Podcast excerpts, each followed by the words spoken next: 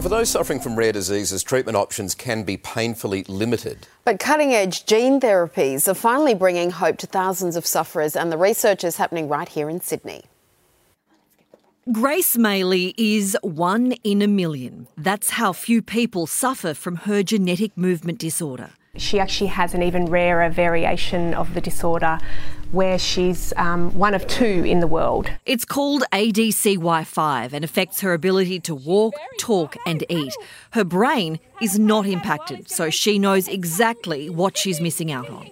Particularly on the playground, the kids are running around. She really wants to keep up with them and, and play with them and be part of that. So that's that's something that breaks our heart. Medical researchers in Sydney believe gene therapies could help her and others. A treatment that's allowed this young girl in the United States to walk. So it really is, a, is an exciting technology and it allows the um, replacement of the faulty gene that you have in your body. The family is trying to raise $120,000 for the Children's Medical Research Institute, enough for one researcher to study Grace's condition for one year, 12 months that could have a lifelong impact. We always feel that rare diseases miss out because um, they don't get the attention that some of the other disorders get. With 7,000 rare diseases, it's finally a glimmer of hope.